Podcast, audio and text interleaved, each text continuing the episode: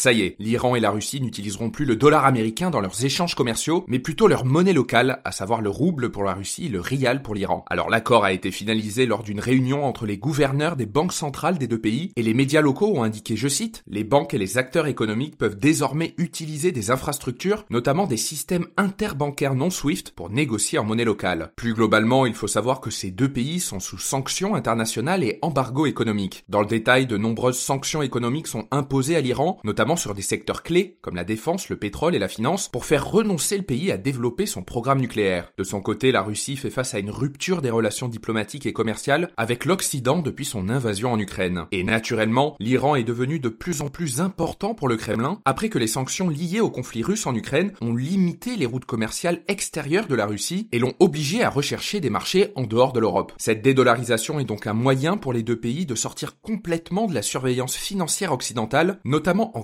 le système interbancaire SWIFT, et aussi de retrouver une sorte de souveraineté monétaire en stimulant l'économie avec leur monnaie locale en dehors de leurs frontières respectives. Et notez que ce podcast est soutenu par Corum l'épargne.